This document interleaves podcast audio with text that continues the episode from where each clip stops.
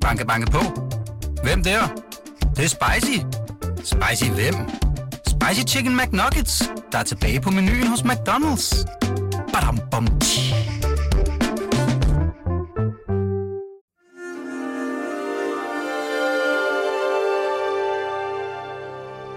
Her kommer en artikel fra Weekendavisen. Alle Weekendavisens artikler kan man høre på vores hjemmeside på weekendavisen.dk. God fornøjelse.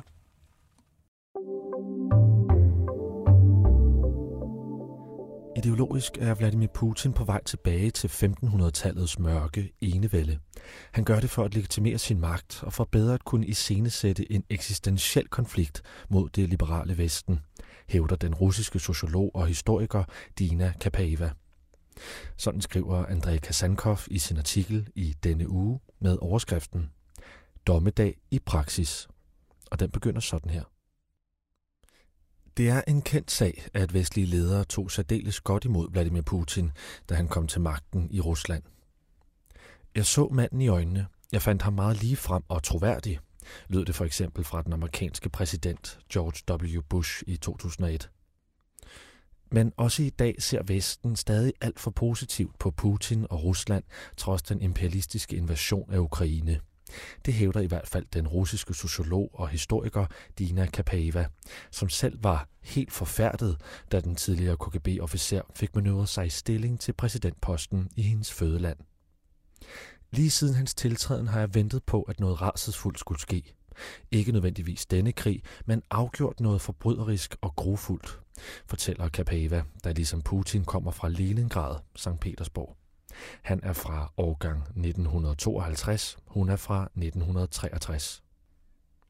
I to årtier har hun forsøgt at advare om den fare, som Putin-styret udgør for Rusland og resten af verden. Siden 2009 har hun gjort det fra udlandet, i første omgang fra Finlands hovedstad Helsinki. Men der følte Kapeva, at blot 180 km til den russiske statsgrænse var for lidt. Derfor kom hun videre til USA og Georgia Institute of Technology i Atlanta, hvor hun siden 2012 har været professor i russisk sprog og litteratur, og siden 2017 direktør for instituttets Rusland-program. Jeg ringer til hende et par dage efter, at hun har færdiggjort en ny bog om det russiske samfund med det sigende navn Putins Dark Ages.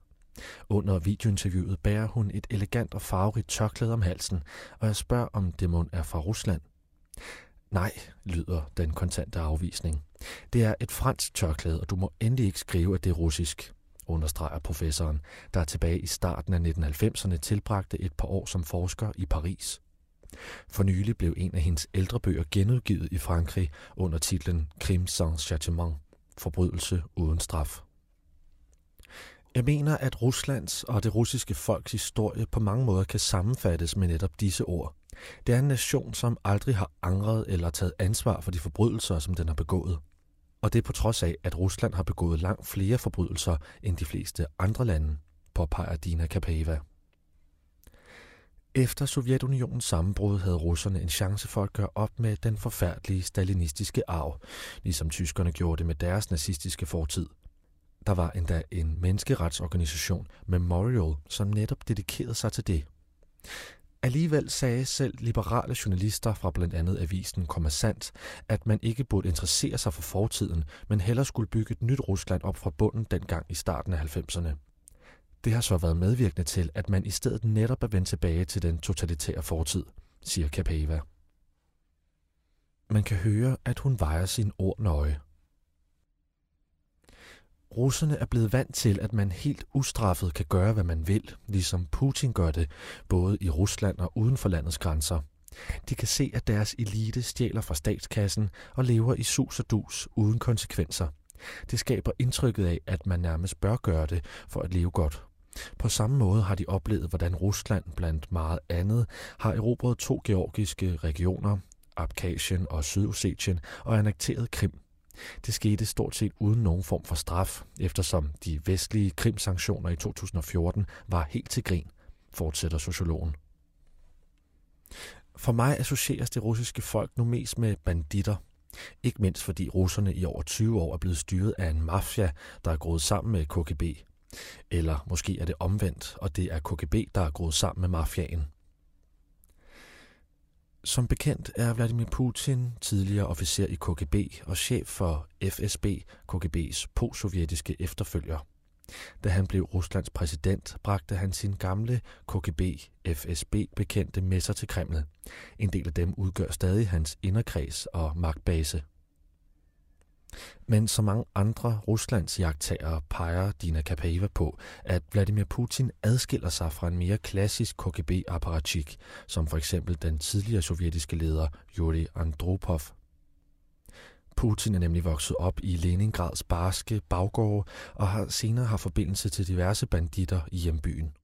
Hans personlighed er derfor mere hybrid, ligesom styreform i Rusland er mere hybrid, end det var tilfældet i Sovjetunionen. Citat. Da Putin kom til magten sammen med sin KGB-klike, havde han ingen ideologi. Til at starte med satsede han og hans mænd vis på, at de kunne få ideologien leveret fra den russisk-ortodoxe kirke, men det virkede ikke rigtigt, og især under Putins anden præsidentperiode, 2004-2008, begyndte de at læne sig op af nogle af de yderliggående nationalistiske grupper og tænkere. Den slags, der sagde, at Stalin var en fremragende leder, fordi han sejrede i 2. verdenskrig, samt fordi han gendannede og udvidede det russiske imperium. Citat slut. Denne rehabilitering af Stalin, eller genstalinisering, som Kapeva kalder den, er velbeskrevet i internationale medier.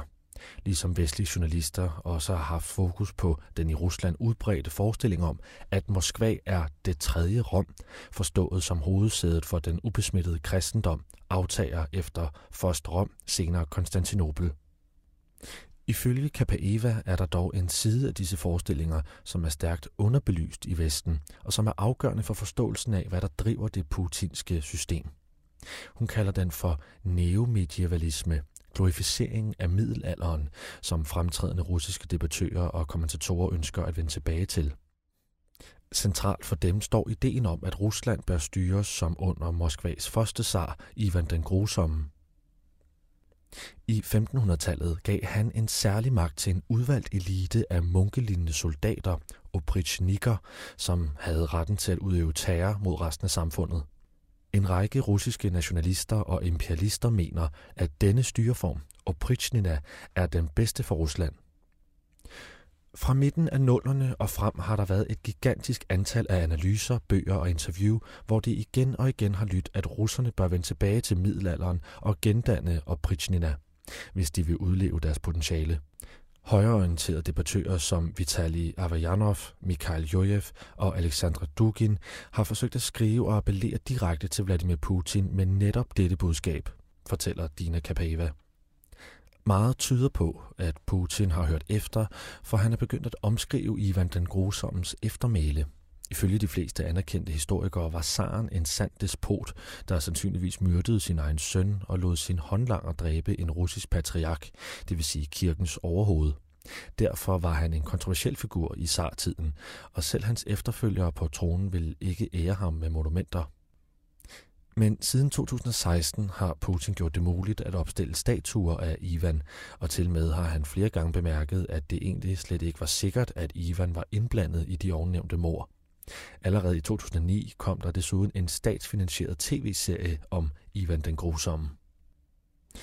Dermed gentog Putin, hvad Josef Stalin gjorde, da han under sin regeringstid beordrede, at der blev lavet en positiv film om netop denne zar. For når man som russisk statsleder glorificerer den berygtede tyran, understøtter man en mere generel tanke om, at Ruslands hersker per definition er en sakral figur, en såkaldt kachon. Han forsvarer den russiske civilisation og for så vidt hele verden mod ondskaben og forhindrer genkomsten af antikrist. Han gør derfor altid det rigtige, selv hvis han slår ihjel og udøver vilkårlig terror. Man skal nemlig være taknemmelig, hvis man bliver dræbt af ham. Det er faktisk en stor tjeneste fra herskeren, for så kommer man direkte op i himlen, forklarer Dina Kapeva og fortsætter. I min nye bog viser jeg, at Kreml gennem mange år har dyrket denne opfattelse parallelt med genstaliniseringen. Disse to tendenser støtter hinanden, og sammen danner de Putin-styrets vigtigste idé, at det er absolut nødvendigt for Rusland at være et imperium, og at det kun er muligt at sørge for det ved hjælp af terror. Terroren er en forudsætning for imperiet, der er en forudsætning for terroren. Denne onde cirkel er faktisk det, som Putin tilbyder som en alternativ model til den demokratiske vestlige styreform. Ifølge Dina Kapeva står Putins magtmodel til åben skue i den erobrede ukrainske havneby Mariupol. For at smadre russerne det meste af byen under invasionen sidste forår. Så afmonterede de et ukrainsk monument til minde om de soldater, der forsvarede Ukraine under krigen i 2014. Det blev erstattet med en statue af Alexandra Nevsky, en russisk storfyrste fra 1200-tallet, der er mest er kendt for et par krigsslag i det nuværende Vestrusland. Han har umiddelbart intet at gøre med Mariupol, men byens indbyggere bliver nu altså tvunget til at se hans stolte figur. Det er neomedievalisme i praksis, fastslår Dina Kapeva. Det samme er Putins magtstruktur som sådan, for i hans Rusland er der efterhånden en række mere eller mindre private hære. Der er den meget omtalte Wagner-gruppe, der styres af Yevgeni Prigozhin. I Moskva har borgmester Sergej Sobjanin forsøgt sig med en form for her. I den russiske delrepublik Tjetjenien har Ramzan Kadyrov længe haft en her for sig selv. Og Putins kæmpe store nationalgarde er sådan set også en her direkte under ham personligt konstaterer Kapeva. Private hære er ellers ikke noget, man har i moderne stater, uanset om det er demokratier eller totalitære stater, som selv Sovjetunionen og Nazi-Tyskland. I middelalderen var det til gengæld ganske normalt at have den slags hære, siger professoren.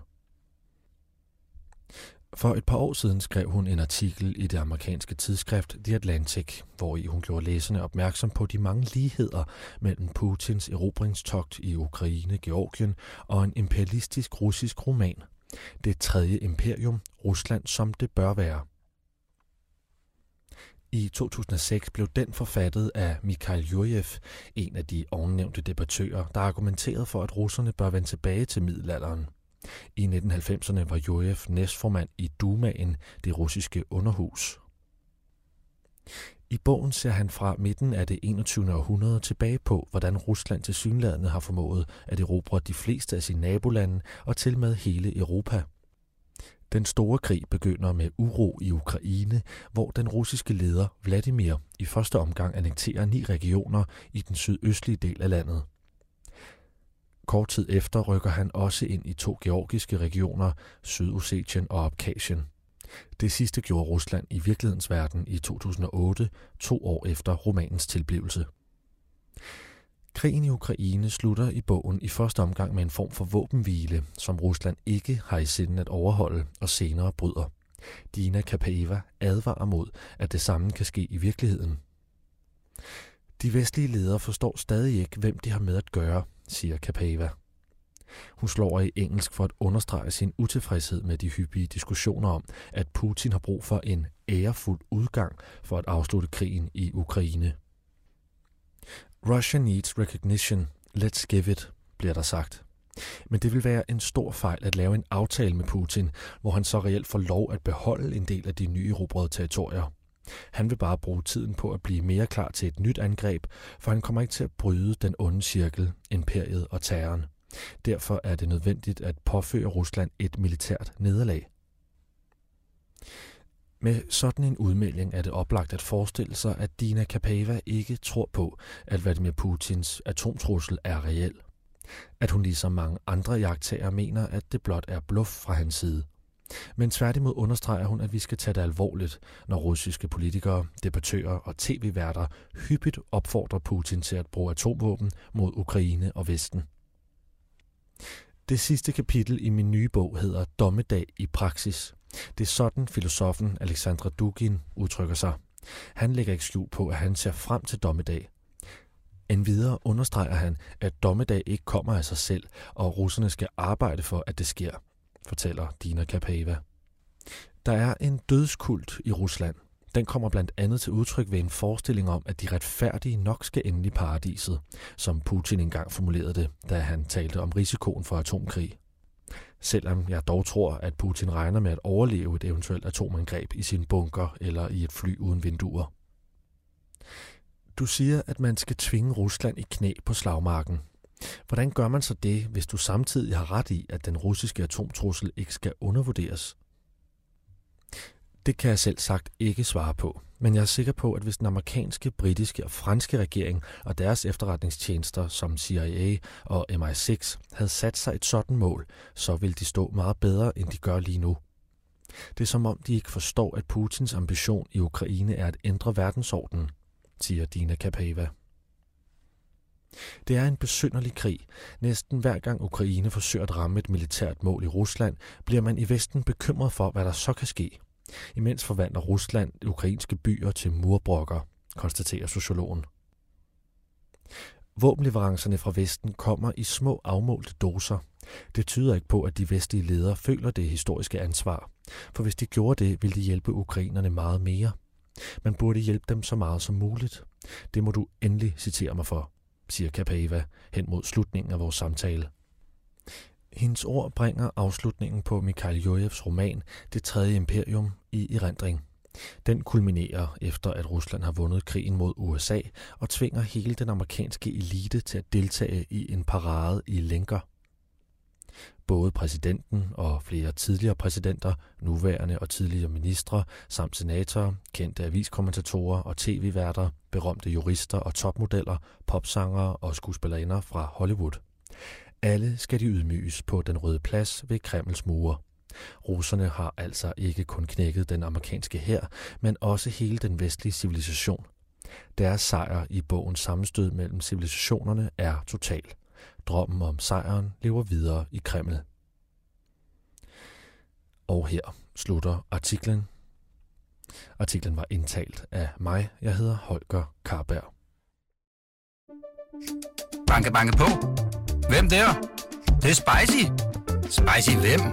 Spicy Chicken McNuggets, der er tilbage på menuen hos McDonald's. Badum, bom, tji.